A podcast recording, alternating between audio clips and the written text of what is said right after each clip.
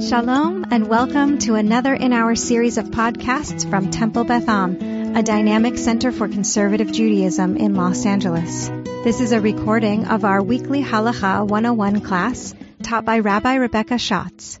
We're going to talk a little bit about, there are actually some very long halachot that we're going to look at today, um, on Shabbat specifically, um, in terms of uh, vessels for heating. So we're going to look at some different names for those vessels and also um, what you can do in terms of touching them or using them or anything like that. So um, I'm going to share my screen here.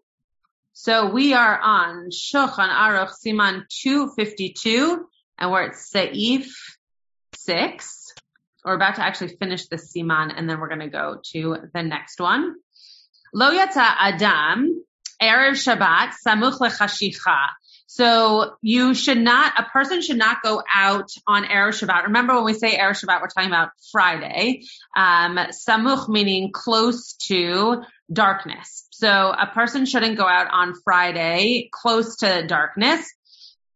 B'machato with a, with some kind of needle or a or it's saying here pin um, in his hand. So specifically with his needle or pin. So if he's some, if he's a person who sews clothing or somehow his job has to do with um, with a needle, right? He's not supposed to go out with it in his hand. Velo be colmoso. I guess that means his quill pen. Um, Shema Shema Ishka, Ishka, Yishkach, Veyotzi aval mutar letzei betfilin samuch hashicha lefi she'eno shochachan. So you might come to forget that you have those things in your hand, right? You might come to forget that you have a pin in your hand because it's small or a quill in your pocket maybe because you always have a quill in your pocket. This is specifically getting at the fact that if you are someone who uses these things all the time, you might have them on you all the time, right? You might always have similar to kind of how we all are with a phone now, right? It's always on our person. So if you were a writer, you might always have a quill on you, or if you were um, a tailor, you might always have some kind of needle, you know, in your in your clothing or something, so that you could you could use it at a minute's notice. So what the Shulchan Aruch is saying here is because you might come to forget that you have those things on you, which you're not supposed to use on Shabbat, you should make sure to, to not go out um, on Erev Shabbat with them on you because if it becomes dark out and you have them on you, you've now transgressed a certain law of Shabbat by having those items of um, of muksa on you. But you can go out with tefillin close to dark because you're not going to forget excuse me, that you have them on, right? Tefillin are very bulky and you also only wear them at certain times during the day, certain time really during the day, though there were a class of rabbis who wore them all day long uh, back in the day. So it, it, could be that even on a Friday you would wear them up until up until mincha. Um, so this is basically saying that you uh, that you would not want to go out with things that are normal for you to have on your person, but something like tefillin, which is not so normal and is also going to take a very good portion of your, um, uh, of your wherewithal, right? Like you would know for sure that this is something that you have on, uh, you can go out with that before dark because you'll know to take it off. Does anybody have any questions about this before we go to the next one? It's pretty self-explanatory. Again, we don't have something like this in today's day other than maybe a phone.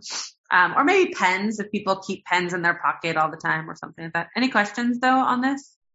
What about if you're carrying the tefillin in a bag, but you're not wearing?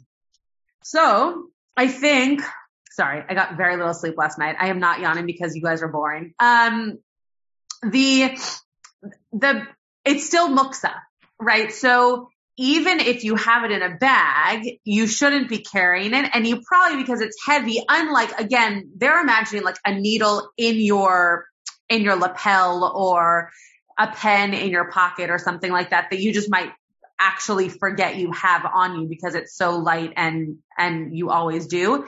But if you're holding a bag and you know it has something in it, you'll probably recognize that you shouldn't have it. Um, people do this all the time though with wallets nowadays, right? Like if they take their purse to shul and they forget that their wallet is in it or their phone is in it, all of a sudden they're carrying around muksa, which they didn't mean to carry around. So that, that, it, that could be a very, um, a very similar example, even though tefillin is a little bit, a little bit heavy, heavier. Yeah. I just don't get why they're so specific about a needle slash pin. Uh, admittedly, that's something you might have stuck in, you're right, in a, in a, in a sleeve or a lapel or something. Yeah. But a quill pen, believe me, you're not going to just have that sitting in your pocket. It's going to be messy or you're going to break it. But how about all the other things? I mean, certainly in modern day times, we carry all kinds of stuff on them. I don't, I don't know about women, but you know, I've always got keys in both pockets and a pocket knife and, uh, you know, a comb and business cards, all kinds of stuff that, that are on me pretty much every time I'm out of the house. So yeah, a business. Why they're so specific about these particular things. It's just, but that's, I guess, strictly the way Talmud works.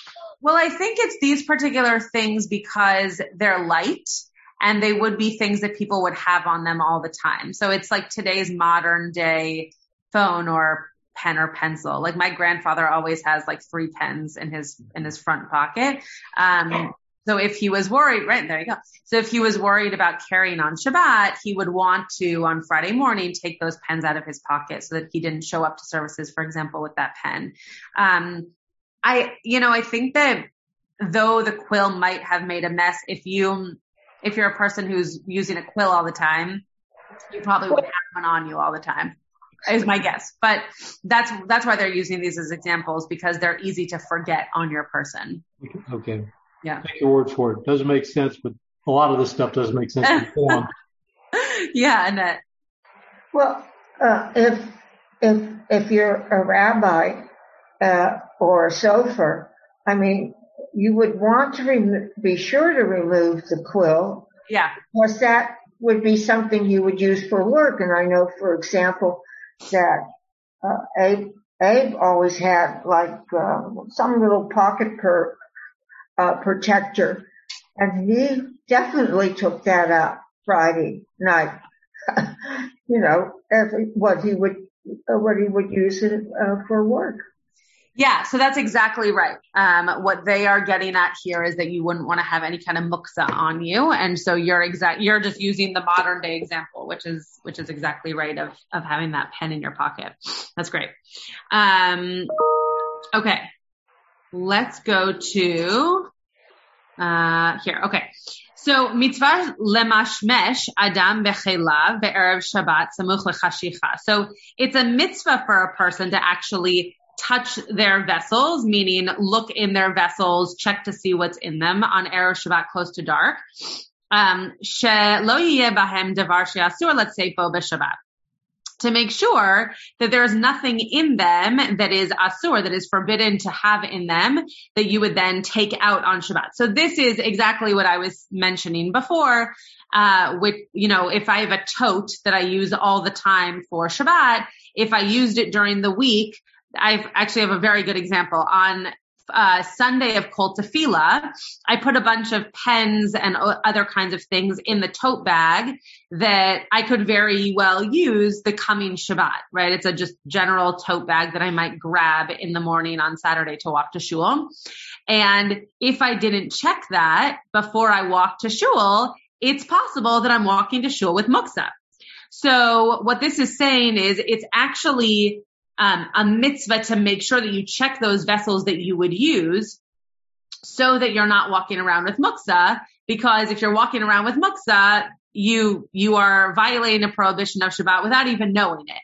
Um, and so you would want to check those those vessels before before dark so you can take them out before Shabbat starts. Okay, we're gonna move on. This is, oh yeah, Jeff, go ahead. I thought muksa was you weren't supposed to really have it with you because you might use it. It wasn't just having it with you right. that was the prohibition, but it was using it. Correct. you might have you might have money in your pocket, and if you didn't buy anything, well, okay, but but money apparently is muksa because you might be, might use it without thinking. So muksa is anything that you would come to use that would violate Shabbat in some way. So if you have a pen in your bag, for example, and you don't know that it's there, you are in a, in a in a crazy legal way in Judaism, you are not violating Shabbat until you recognize that that pen is there. But as soon as you recognize that that pen is there on, you know, Saturday morning when you take your tallis out of that bag and the pen comes flying out, now all of a sudden you have violated Shabbat because you've seen that you were carrying around muksa. So you're right. If you go an entire Shabbat and you have some kind of muksa on you and you don't even know it, then have you violated Shabbat? Probably not because you were in a state of unknown, right? So that's a very different state um, in terms of legal matters in Judaism than if you are knowingly doing something. But if you have something on you that is muksa and you come to recognize it in the middle of Shabbat, it's as if you've known all along. So what this is, what this halacha is telling us is to make sure that you've checked all of those different vessels that you're going to use and therefore know that you're not going to somehow violate Shabbat by, um, by coming to use a vessel that would have some muksa in it. And so if you do discover that you have this on your person. Yeah. And therefore you violated Shabbat. What is the, I want to say the remedy, but what steps do you need to take um, as a result of that violation? Yeah, so you probably, you know, if you're the most frum opinion would be that you leave the bag where it is, um, that you don't continue to carry it around. Um, the the kind of second best opinion is to somehow get the item out of the bag without touching it, whether that's turning the bag over or um, having a child remove it um, because the child isn't yet legally responsible for these kinds of laws on Shabbat. Um, so that would be the second option. And then, you know, a modern day 2022 option would be to remove the thing from the bag and just not touch it for the rest of Shabbat. So, you know, that would be, and some people wouldn't be comfortable with that even in 2022, but it is the case that that is, that, that, that is probably the most reasonable, right? If you, if I show up to shul by accident with a tote bag that has my cell phone in it, I'm not going to walk into services with my cell phone just so that I just so that I don't touch it to take it out of the bag. I'm going to take it out of the bag and leave it in my office. Um, that's never happened to me before, but I imagine that that's what I would do because that that feels to me to be less egregious than coming to services with my phone, um, which seems to be the inappropriate choice. I was just going to note this strikes me as a little bit like the people who end up being caught at a TSA checkpoint with a handgun in their bags. You know, I didn't know it was there. I forgot. Oh, come on, folks. Yeah, well, that's different, right? Because that that is that is intentional. Whereas if you if you have a pen in the bottom of a bag, which you know could have been there for years, um, you just might not notice it until you're emptying out the bag. Um, but it, but yeah, I mean, I think there, there are all kinds of ways in which we forget things that are in a vessel, which is why it's saying to check it before you leave because you would want to make sure that once Shabbat starts, you, you don't have to then check those vessels. Um, okay. So let's go on to Siman 253. This is actually a completely different topic. So we're gonna, we're gonna move on to now, I told you we are gonna be talking about heat. So this has to do with a tanur, which is an oven. Um, so let's just, okay. So you can tell I'm not gonna be able to look at the Hebrew and the English at the same time. It's very long. Um, that very often the first seif, the first um, halacha of a siman is going to be uh, more introductory than it is practical halacha. So that's that's what's going to be happening here. The laws of kira and a tanur, so two different kinds of oven, placing pots on them on erev Shabbat. So this is the title. So the laws of um, one type of thing, which is more like a a big cauldron, and a tanur is uh, is more like a like an outside oven, like what you might, what you might now visualize as like a pizza oven. A kira is one which is constructed in the shape of a large kettle. Pots are placed on top of it where it has, sorry, its mouth and there is room for placing two pots. So imagine just a very large cauldron, right, that somehow has like grooves for two pots to be on top of it.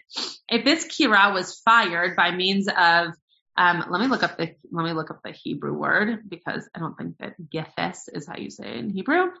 Um, yeah, gafat um, or gefet. Um, or just a type of like olive pulp um, from from making olive oil. Uh, or with wood, one may not place food on it to cook in the evening on Erev Shabbat with the intention of leaving it there until after Shabbat arrives, unless the food has already been fully cooked and is shrinking. So this is, um, this is the kind of vessel that you are not allowed to to leave food on because it would continue the the cooking process.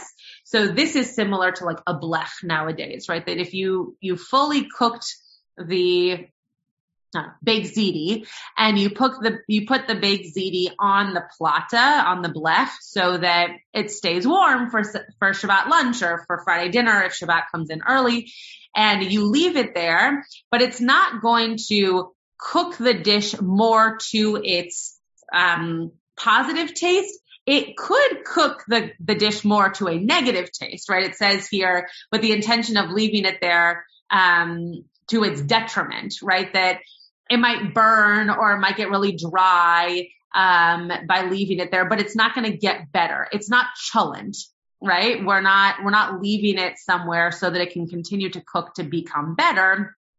We're just simply trying to heat it. So a kira, um, you cannot, you, you can't use it for, for cooking type purposes. Um, but you can use it for like a, a heating type purpose. Does that make sense to everybody before I move on? Yeah. Okay. Um, okay. But if it's to its detriment, right? If it's going to burn or make something dry or whatever, in which case it, it need not be feared that the coals in the stove will be stirred. So there is a, I'm going to go back up to the Hebrew again. There is a concept. When you want to see this? Okay. Nitvashel kol tzarko vehu mitzdamek veralo. What that means, this is a very, very popular halachic term for, um, for cooking on Shabbat. So that it would be cooked all of its way, right? Sorcho is all that it is needed to cook. Vehu mitzdamek, that it would continue to sit there viralo and therefore become worse, not come better, not become better, excuse me. Um, where, uh, hold on a second so then it says uh, mitzamek right? That it that you would leave it there and it would become better. That's when it's not okay because you can't have it cooking more on Shabbat because we're not supposed to cook on Shabbat.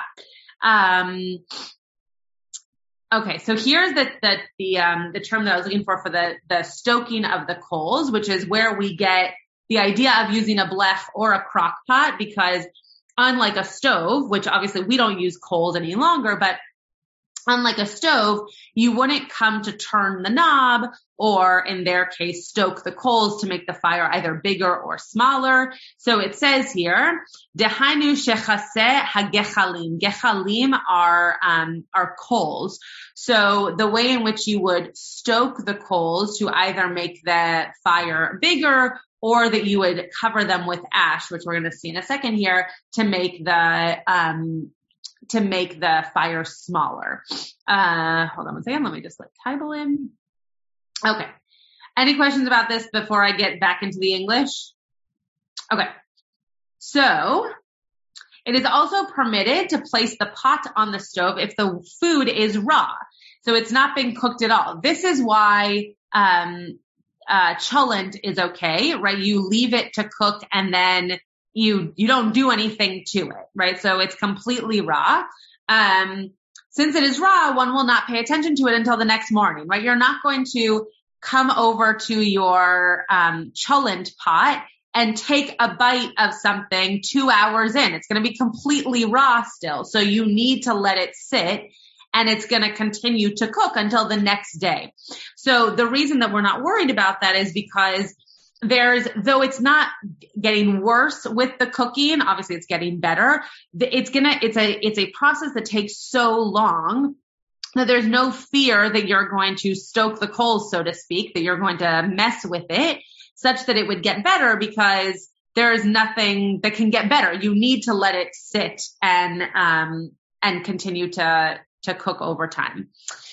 Um, however, if the food is cooked a little bit, or even if it is fully cooked, but shrinking through the cooking will benefit it, we are concerned that the coals might be stoked. So an example of this would be, um, cooking something longer. Well, I guess you can use, you can actually use cholent as the same, the same example, but just that you started the cholent earlier on in the day, right? That the longer the cholent cooks, the better it's going to be. But if it's already cooked by the time Shabbat starts and now you're letting it sit overnight, you, it might be that you would turn the crock pot off or turn it to warm because it's starting to boil or whatever. You don't want, you don't want to be tempted by whatever the, the item is to somehow, uh, manage or, uh, or, um, I keep on saying mess with, um, tamper with the, uh, the heat of the item in order to either cook it or, or, uh, or let it sit. Uh, Annette, I think it, I saw your hand. Oh, just unmute first. Uh, I'd like to ask about, uh, the blech, uh, yeah. different blechs. Yeah. Uh, uh, I haven't used a blech, uh, for years because, uh, I've used, uh, my oven. Yeah. overnight. Yeah. Uh, but, uh, it, uh, some of the blechs you put water in, right? Uh, I've never seen that. Maybe. I thought that the water heats up and that's what really keeps the food kind of warm. Oh, so will you might, oh, uh, I don't think, the only kind of blech that I've ever seen is one that's either electric or goes over um, a stove. Yes, of course it goes over the stove. But yeah. I, I thought that there was one. Okay, so, uh, uh, uh, so, so we're talking about if you put something in an oven, let's say, yeah, uh, and uh, you're saying, let's say you don't have enough water in the pot, uh, cholent or something like that, and even though you have it very low and you you experience it starts drying out. So what you're saying is that that makes it, uh, uh, it's, um, excuse the uh, terminology, but it's almost like uh, it's not edible. Is that what you're saying? Correct. I, uh, That's right. Halachically, it's not edible. So it's not that halachically, it's well, well, maybe. I'm just trying to get the definition of what makes it unedible. Sure. some sure. things, some things are a little dry anyway, no matter even if it's not for Shabbat. But, right. but, but, but what you're saying is if you put it in the oven, let's say, or on, uh, on the blech, and you don't have enough water, and it goes down, mm-hmm. uh, does that become, uh, unedible as far as you're concerned? So, I'm trying to figure out what your terminology is. Totally. If I'm interrupting. Not at all. No, that's a good question. So you are, you're, you're actually talking about two different things, which is great. So one of, one of the things that you're mentioning is, is it in unedible halachically, right? Someone might say, if they keep Shabbat very strictly, someone might say, if you've added water to something once Shabbat has already started, it's as if you've cooked on Shabbat. And so yes, it is unedible.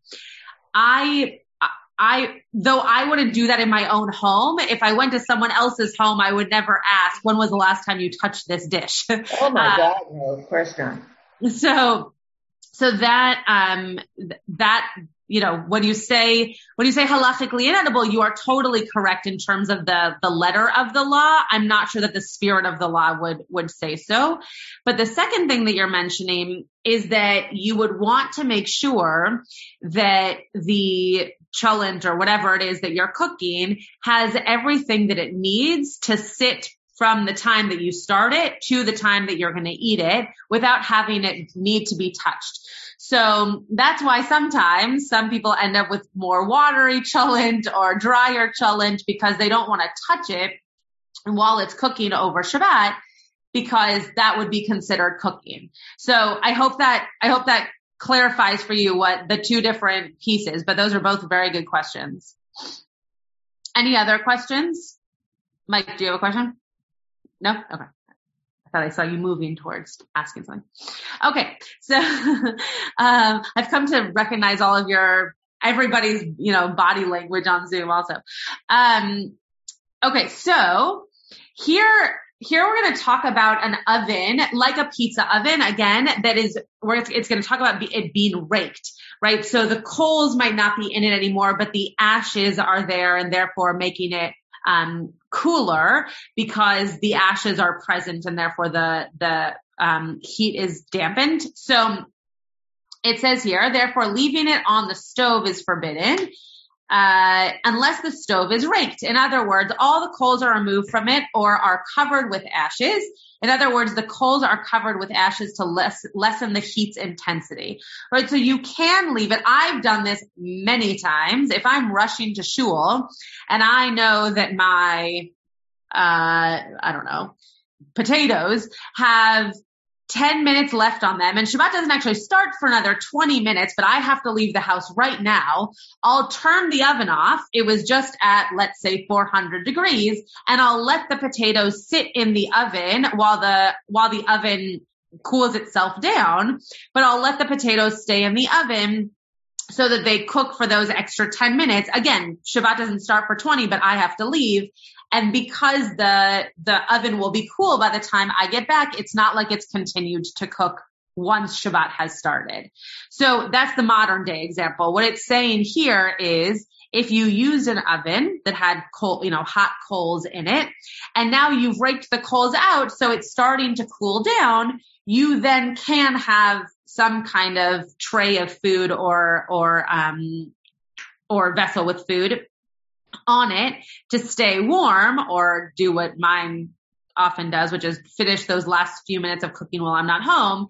And then, you know, it, it's no longer cooking because the, the oven is going to become cold after a while. Um, uh, if a raw piece of meat is put into the pot, it is permitted just as if it would consist entirely of, wait on. If a raw piece of meat is put into the pot, it is permitted just as if it would consist entirely of raw meat, since now you'll not pay attention to the entire pot. So what this is saying in very poor English is if a raw piece of meat is put into this pot, but there's other stuff in the pot. So let's say there's potatoes and vegetables and whatever. You're making a stew, right? So everything else has begun to cook, but now the raw meat is being put in last, which I don't think you would do, but we're just going to go with the Shulchan Aruch for a second. Um, it's permitted because the raw meat is is what we would call the ikar, the essence of what the dish is going to be. So it's as if the entire pot is full of um, is full of this raw meat. And so that's now okay to do. Okay. Sorry, I just lost my place. Since now, if the, if you're considering that whole pot to be full of raw meat, now you're not going to pay attention to the entire pot because now that you've put the meat in, you're going to let it sit for however long it needs to sit. You're not going to stoke it. So even if there are other things in the pot, once you put that raw meat or raw whatever inside and you know to let it sit for however long, that's okay because you know that you're not going to touch it. Um, yeah, but. And I assume that that would be the case even if you already had meat in there, if you've just added more meat before Shabbat. That's right. Okay. That's right. Yeah. So the, the piece of raw meat or, you know, beans that need longer to cook or whatever it's going to be that, that needs more time without your, you know, supervision, um, you can let it go because you're not going to stoke the coals or do anything. Again, this is why cholent is such a great example because though we don't cook cholent this way, having it be like, you know, um, steps of putting things in first and then the meat after, you could. You could decide to cook it that way, in which case you could let the meat go in last and that would allow you to to not touch it until the meat was done. And you wouldn't and you wouldn't deal with it. Um I keep losing my spot. Okay, but even if the coals were not raked, right? So even if the coals are still hot, um, or and they were also not um, covered with ashes. Um, wait, even if the coals were not raked or covered with that, yeah, it is permitted to place a pot next to it on the outside. So this is similar to how we think of a blech. So a blech is hot, right? But um, because it's not an oven, this is why some people won't cover the items on their blech, right? Also because of fire hazard, but um, because it's not the heat is not surrounding it. The the elements, as you all know, are creating both hot and cold coming at this at this item, and so it's not going to cook. It's just going to remain hot or warm. Um, so you can put it next to the item or you can put it on the outside. So you can still benefit from the warmth even if it's not going to be you sticking something into an oven. Just check the chat really quickly. What's a blech? A blech is the same thing as a, um, what was the other word I was using? Like a hot plate. Like you put, you put it on a stove that has either a pilot light on or just your, your burner down very low and it can either be electric and therefore you don't do that, um, or it can go over your stove top and um, and use the fire of your stove. They a lot of people still use them. Um, my, the family that I kind of was adopted by when I was living in Israel uses one every single week. Um, many people choose to not use them anymore because they are just they can be fire hazards. Uh, and so many people have what actually what I have, which is a timer on their oven so that they can have their oven turn on and or off, um, at a certain time and not have to worry about something electric staying on, uh, or having your burners on for 25 hours. So that's what a blech is, but, and some people use them and really enjoy using them, um, and other people have, have stopped. Um, okay. If it was fired with straw or stubble, it is permitted to allow a pot to stay on it, even if it was not grufa. So that's, that's the raked, uh, coals or katuma, um, which is when the ashes cover the coals. So the because we assume that with straw, right, it's going to go out more easily. It's okay for the for the item to stay on top of it. Whereas if it's coals or something that are that are going to maintain heat longer, uh, th- that's where that's where the issues could come into play based on what's going on with the coals at that time. Um, again, the way that we think about this today is obviously not coals, but more so, are you going to be futzing with the the stove top knobs or with the the um, degrees on this in the oven or anything like that? Those that would be considered kind of stoking the coals these days. Is moving the heat around, right? Whether that's to make it cooler or to make it hotter, um, somehow uh, dealing with the heat and the heat level. Okay, so the Rama, Rabbi Moshe Isserles, the Ashkenazi voice says, if two kira stoves, so remember that's the cauldron kind, if two kira stoves are joined one beside the other with an earthenware partition between them, if one is gerufa or katuma, meaning the coals are raked or they're covered in ashes, and the second is not, it is permitted to allow a pot to stay on the one which is, even though the one which is not will add to its heat. So what is this saying? If you have four burners and you have your, um, your hot plate, your non-electric hot plate on top of your burners, uh, and the burners are obviously on underneath that hot plate, you can choose to put something on the non-heated, uh, burners because they're going to still benefit from the heat, right? Even though the, the, the fire is, is on one side, you can use either side. You can use the side that isn't quote, uh, raked or you could use the side that is and therefore not on and, and uh, conducting direct heat. However, as for a tanur, so now we're out of the Ramah, we're out of Rabbi Moshe Isserles, we're back into um, the Shulchan Aruch voice, Yosef Karo. As for a tanur stove, right, like a pizza oven type stove, even if it was fueled by straw or stubble, it is forbidden to place a pot even adjacent to it. Even it is garuf vekatum, meaning it's been raked and it's been, the ashes have been put over the, the coals. So now it's getting cooler faster the, you can't do this, right? The, the tanur, because if you think about a pizza oven, if you fill it with heat, it goes all the way around. It's not like a cauldron that the heat is only on the bottom. An oven has the heat going all over the place. Think of, you know, oven like you have in your home, oven versus stovetop, right? The heat is either coming from the bottom or coming from kind of all sides of it. And so if you're talking about an oven, you can't put something next to it because the heat is being conducted all over, not just from the bottom, which would, would allow less heat to come from the side of the item. Um, so an example of this is if you have a pot of boiling water for pasta on a burner, and you want your, I don't know, Brussels sprouts to stay warm, you can put them in another vessel next to the boiling hot water, um, uh, burner because it might get warm, but it's definitely not going to cook and it's definitely not going to be hot. Whereas if your pizza oven outside is fully hot, if you put something right next to that, you can totally cook right? Because it's very, very warm on the outside as well. Obviously not in today's day, that wouldn't be safe, but back in the day when ovens were, um, were dome shaped and the heat was was being conducted it kind of uh, evenly all around because remember we were making bread on the side of the of the oven etc that is we imagine that even on the outside you would be enough heat would be conducted to be able to cook Everybody with me? Okay.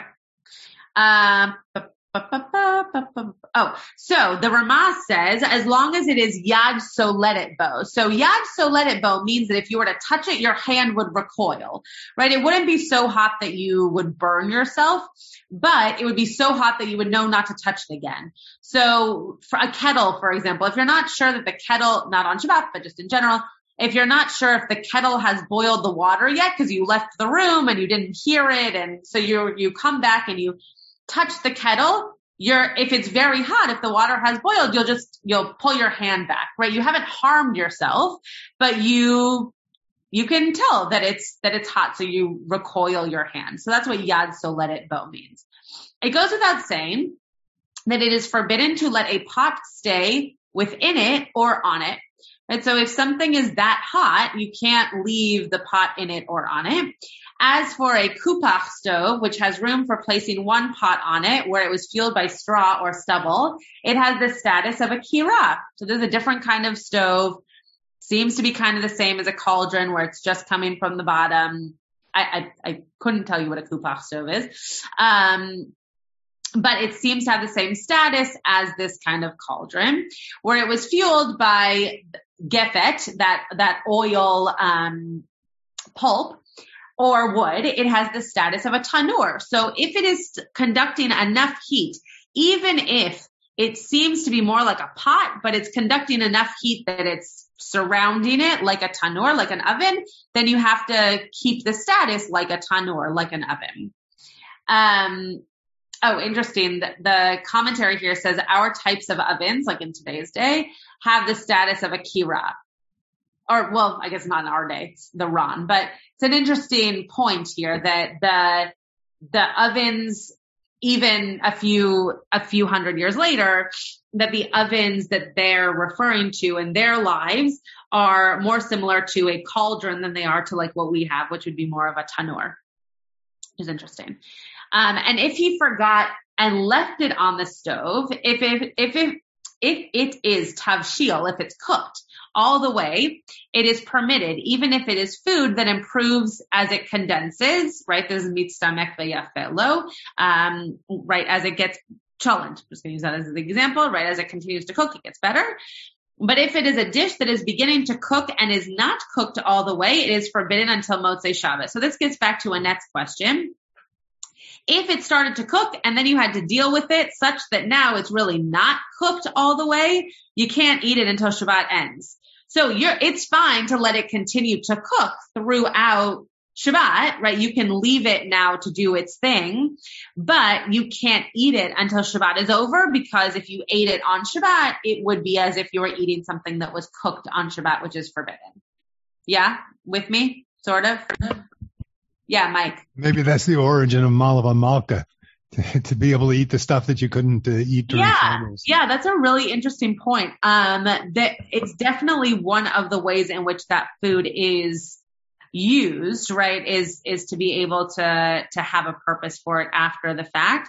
Um, I don't know if that's originally where it came from, but it's a very creative, a very creative reason for it to exist. um, Diane, was that you who was going to say something or Annette? I thought I heard a woman's voice. Taiba, was it you? No? Okay.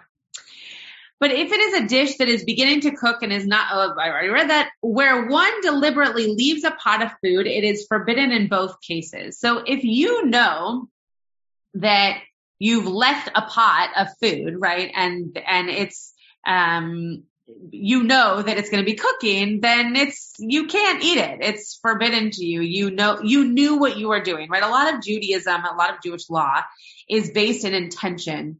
So if you didn't know that you had that pen in your bag, right, it's very different than if you knew you had that pen in your bag. If you knew that you were putting a pot of food out for it to cook, that's very different than if you either didn't know or you expected it to be done before it was, before it was actually done. That's a very different case than putting something on the stove minutes before Shabbat actually starts, knowing that it's going to cook on Shabbat. Um, the Ramah says until a time period has elapsed after Shabbat, during which the cooking done on Shabbat could be done. So let's say, um, uh, what's a good example? Let's say you made a casserole, and this was the type of casserole that you could leave for hours, but it would be done after three. What the Ramah is saying is that if you if you let it go all day, because you knew not to touch it on Shabbat, even though you couldn't eat it on Shabbat, you now have to wait three hours after Shabbat to eat it because it's as if you were cooking. And so you need to give it that amount of time. I've always thought this was very funny because like who's going around and checking, right? Who's saying, show me your recipe and tell me how long it's supposed to be, you know, in the oven or whatever. But this is the halacha that if you knew that something was supposed to take a certain amount of time, don't eat it for that certain amount of time at, until after Shabbat to kind of build again that intention around not eating it in the time that it needed to cook.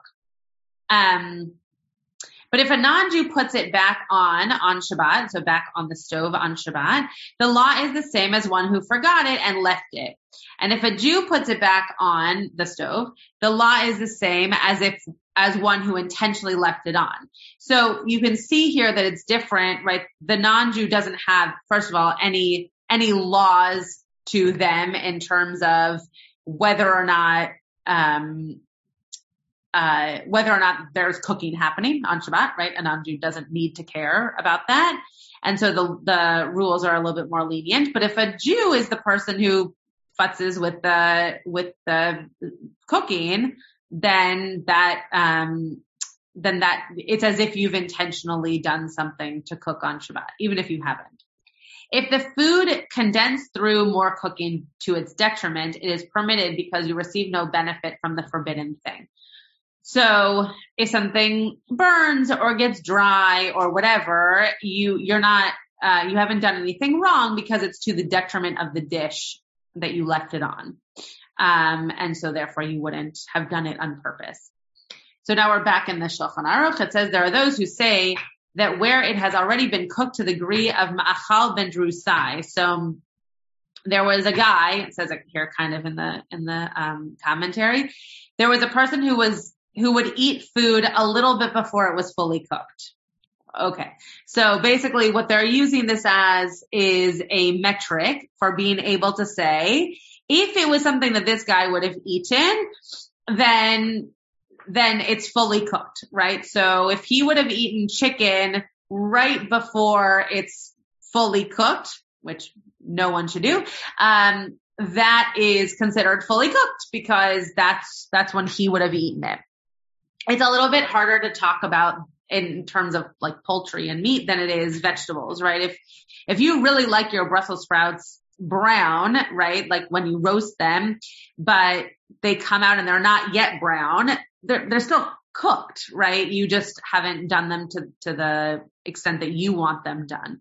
Um, so it's to the, to the degree that you would eat it safely, I would add, even though that's not what the Shulchan Aruch is saying, um, as opposed to the, the way that you completely wanted it.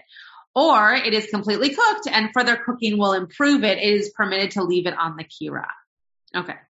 Um, that's that called, yeah, my, and I actually thought that that was the the rule, but apparently, at least at at Caro's time, it was it was the minority opinion. Well, the minority opinion. No, this is this is him. This is the Shulchan Aruch. But he says there are there are those who say. Oh, I see what you're saying. Got it. Um, yeah, yeah. It seems as though he was adding the minority opinion here. Um, to it's kind of it's a it's a little bit meta actually to like add the minority opinion into the majority uh, text, um, which is what we then we then understand to be the halacha. But yeah, you're right. It got in here as the as a minority opinion. Um, and then the Rama says or even on a tanur, right? He is extending this even to a tanur. So this is even more stringent. It's not just for a kira, but it's also if you put it into an oven. Even one fired with gefet, with, with this olive pulp, or wood, and even if it was not garufa or ketuma, meaning um, raked coals or ashes put on the coals, in this opinion, garufa katum and firing with straw and stubble were mentioned only when the cooking process has begun, but has not reached the stage of ma'achal ben drusai, or when one has removed the pot from the stove and desires to return it on Shabbat. So we're only talking about these, these coals in the case of the cooking, um, the, the beginning of the cooking process but not the end of the cooking process, right? Not, we're not worried about the part, the point at which the food is actually already cooked. Um, we're worried about it at the point where the cooking has begun. Um, where one forgets and leaves a pot of food which has begun to cook, but has not reached the stage of this like almost cooked or cooked to your liking, it is forbidden to eat it. Um, it goes without saying where one intentionally leaves it there that it is forbidden to eat. Uh, the people's custom is to be lenient and to, to follow the last opinion, right? So, so the, the last opinion here is to basically say it's only the case that you can't eat it if you've intentionally gone out of your way to leave that food there, um, at a time where it's going to continue cooking on Shabbat. Um, but that it's basically raw, right? Like when Shabbat starts, it's raw. And so the actual cooking is happening on Shabbat, but not, not like cholent, right? Not to the extent that, that it would, uh, only be better in like 18 hours, but you know, soup that needs 20 minutes or whatever. You wouldn't want it to then sit longer and longer, but you, but you intentionally put it out uh, right before Shabbat started. And that's not okay because now it's going to be cooking and you're going to want to eat it right after it cooks, which will be right after Shabbat starts. Um, so this is all about kind of figuring out the right timing for when to start cooking things, when to know when a thing will be done, and if it remains on the stove or in the oven, and and what that does to the uh, to the dish itself, and therefore when it can be started, right? You wouldn't put in raw chicken two minutes before Shabbat starts because you're going to want to take that chicken out after 20 minutes. You're not going to want to take that chicken out after 17 hours. So you have to be intentional about when, when you start the cooking process, um, based on when you would come to quote, stoke the coals. Um, that was a very, very long halacha. So we're actually not gonna, we're not gonna go on to the next one, but it will be more about this, more about the, the heating and the, the maintenance of heat process on Shabbat in terms of cooking. Any questions about this? Yeah, Diane. Just unmute first. Sorry. Go ahead. All right. Bob had to unmute. Um, you mentioned you have a stove that you've got a Shabbat clock on. Yeah. I think all the discussion has to do with, with stoves that don't have the capacity to have a Shabbat clock. Right. So, so the question I have is, um, for those who don't, let's say, who, who don't have a, a stove with a Shabbat clock versus those that do, how is it interpreted differently? So the, And also, and also Shabbat clock, you, they have it for both gas and electric stoves? Well, mine's just for my oven, not for my stove top. Ah, okay. So, so the way that it works with a timer is that you still have to be done with the cooking, right? You can't, um, you, because you're not touching it doesn't mean that if Shabbat starts at five or six o'clock that I'm going to put it in at 558. Um, because you're still going to take it out after a certain amount of time. So the timer on the, on the oven really only works if you're going to be using it like a blech, right? If you're going to be using it uh, during the winter months, I use it a lot for this where Sorry. I go to shul at 4 p.m. and I want something that's already completely cooked, but to be heated for dinner that I'm having at seven. So I put it in the oven and the oven turns on by itself. Uh, and then off by itself, but turns on by itself at 645 just to heat it, not to cook it, but just to heat whatever the item is. Um, and, and again, this would be mitzvah ekveralo, right? If it stays in the oven for too long, it could go bad or get dry or whatever the case may be. So that's how that works. It doesn't, um, it, it doesn't, uh, um, what's the word I'm looking for? Uh, compromise the, the cooking law. It just has to do more so with the heating piece. But the law for cooking is the same. Yeah. Uh, Tybal. Um, so it's a little bit of an off the wall question and you may have covered it, but I think it's because you were contrasting uh, Ashkenazi, the Karo and uh, versus the Karo. And I started wondering in some of those countries where it gets really, really hot, if you had something that isn't a stove, it just isn't a stove, but let's say it's a metal railing or a metal sculpture or something that's hot enough to cook something. Is that like a blech, like the rules for the blech? Because a blech isn't a stove. It's a thing that's using a source of heat. Yeah, I I don't know enough about conductors of heat like metal rods to know if if you were to put something on that metal rod, how quickly it would cool, um, because it wouldn't be getting the heat from whatever source it was receiving the heat from. So I don't really know, but I would assume yes, because if it is warm and you're putting something on it, you would want to make sure that A, you couldn't um, cook on it, and B, that you, that it was only conducting enough heat such that if the thing on it uh, continued to cook, which it probably would need a lot of time to do, that it would make it worse, not better. Cause it's like, you know, the expressions about sidewalks being hot enough Yeah. to cook something, or Yeah. even this wouldn't apply because you shouldn't be running a motor on Shabbos, but there Yeah. are actually some recipes where you cook things inside a car motor. Sure, sure. Unless I guess you turn the thing off however Yeah. many, 20 minutes, 20 minutes before sundown or something. But I just wondered all these other things that aren't stoves, did they then get considered blechs if somebody were really going to cook with them for who knows why? Yeah, I probably, probably, yeah. I think that anything that's going to conduct heat that will keep something warm would probably be considered the same status. Yeah. All right.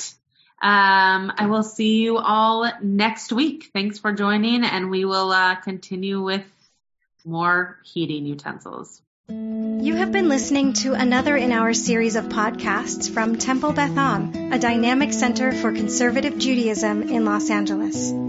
If you enjoy these podcasts, we invite you to write a review on the Apple Podcast site or wherever you get your podcasts. For more information about Temple Beth Am Los Angeles, go to tbala.org.